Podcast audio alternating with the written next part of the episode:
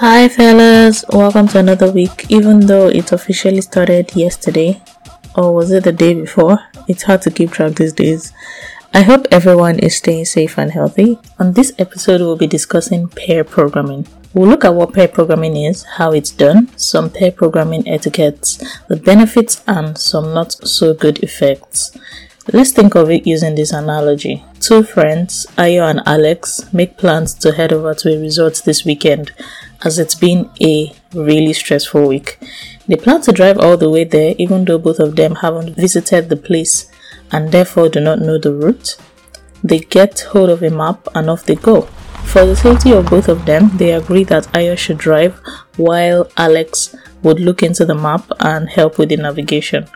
While Ayo's eyes are fixed on the road, checking with Alex from time to time that he's on course, Alex is checking the map for the shortest routes and directing Ayo on how they will get there. That was a non literal picture of what pair programming is. As you can probably tell from the name, pair programming entails two developers at a workstation or a computer with one keyboard and one mouse creating code together.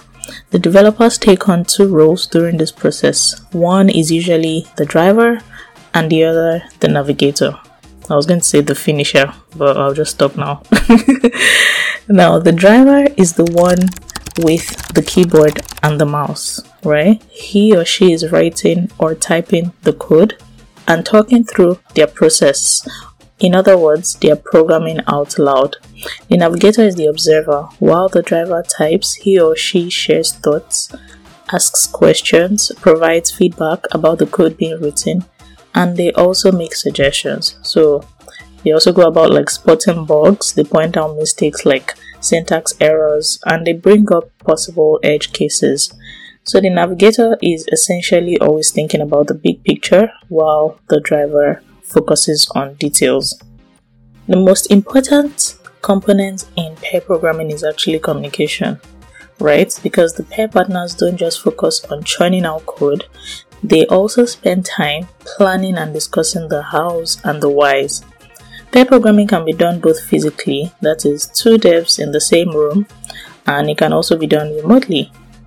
And this is done by using collaboration tools like screen sharing. Now, let's take a look at a couple of things that individual code contributors and teams can benefit from pair programming. First one I'd like to mention is the increased code quality.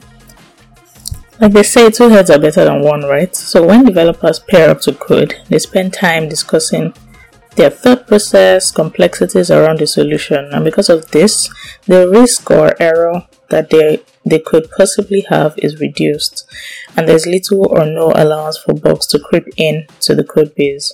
Another value that pairing provides is the platform for knowledge transfer. Now, when pairing is done between a more experienced developer and a learner, the learner gets to easily learn more about, about the craft, and it also provides the opportunity for the driver and the navigator to learn more about the code base itself. Another key thing is peer review.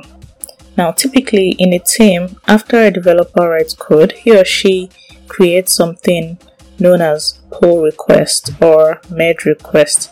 And this is simply done to notify other developers within the team that they've made changes to like the code base and it needs to be reviewed. So once it gets reviewed it now gets added to the existing code base. And the reason why that is done is so that you don't have a situation where a product goes out and there are bugs because somebody didn't do a double check to see that everything is fine before it got added to the code base so now the value that pair programming brings in this regard is that the review can easily be done on the go while pairing with another developer.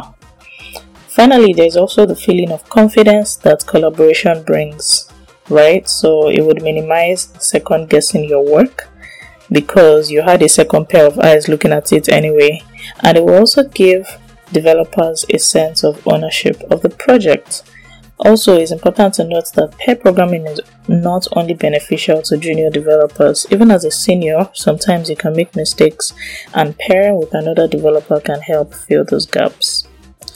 Just as there are good parts of pair programming, it could also get ugly sometimes. First of all, some simple tasks can get overcomplicated by pairing. There is also the fact that some people just work better alone right? Plain and simple. So they work in groups from time to time. They probably do that, but they deliver more when they work alone. And so pairing all the time might get exhausting for them. Another thing that also sometimes contributes to pair programming not being so good is the fact that it could lead to more of talking and less of the actual coding work. Now, there are a couple of pair programming etiquettes that I would like us to talk about. First of all, you want to have some empathy when you're pairing with someone else, right? You want to be respectful. There's no need to insult or be condescending, even if you feel like your partner's skills are probably not up to yours or not as good as yours. You don't want to be bossy because no one likes a backseat driver. And another thing is that you and your partner should always be talking about the work, right? Ensure that you're clarifying things you're not sure about or that you have a different opinion on. You must also be willing to be vulnerable. Most times we feel like, oh, I probably shouldn't ask that so that this person doesn't think I'm stupid. But you know, to grow, you need to be willing to to ask why, ask questions so that you can learn as well. It's also important for partners to switch roles from time to time so both driver and the navigator can get the benefits. Now make sure that you take breaks as well. Don't ignore them because this will help to increase concentration between the pair partners when they decide to regroup. You also want to be mindful about things like hygiene, right? Get a nice breath mint, get deodorant, you know, just because somebody is most likely going to be close to you. How often should you be pair programming? I personally believe that it depends on what level you are. As a new beginner, I'm of the opinion that it is more useful for you to spend time pair programming than not. When you do this, you prevent a situation where you're stuck on things that don't have so much value, right? So, may, like getting stuck on like a simple syntax issue that could have been easily resolved if somebody was coding with you right? And because of this, you're able to spend more time on quality learning. I believe that for senior or more experienced developers, they might not necessarily need to spend as much time pairing as new devs. However, the benefits are still relevant to them as well. On that note, we'll conclude this week's episode of Rewired with Susan. Let me know what you think about pair programming. Do you currently embrace it in your team? What are your thoughts on it? Feel free to share this with me via email at hello at rewiredwithsusan.com. Stay safe and take care. Hey there, trust you had fun listening to this week's episode of Rewired with Susan. For more of this, be sure to subscribe to get updated with the new episodes. If you have any questions, rants, suggestions, feedback, or a topic you'd like for us to discuss here, simply send an email to hello at rewiredwithsusan.com.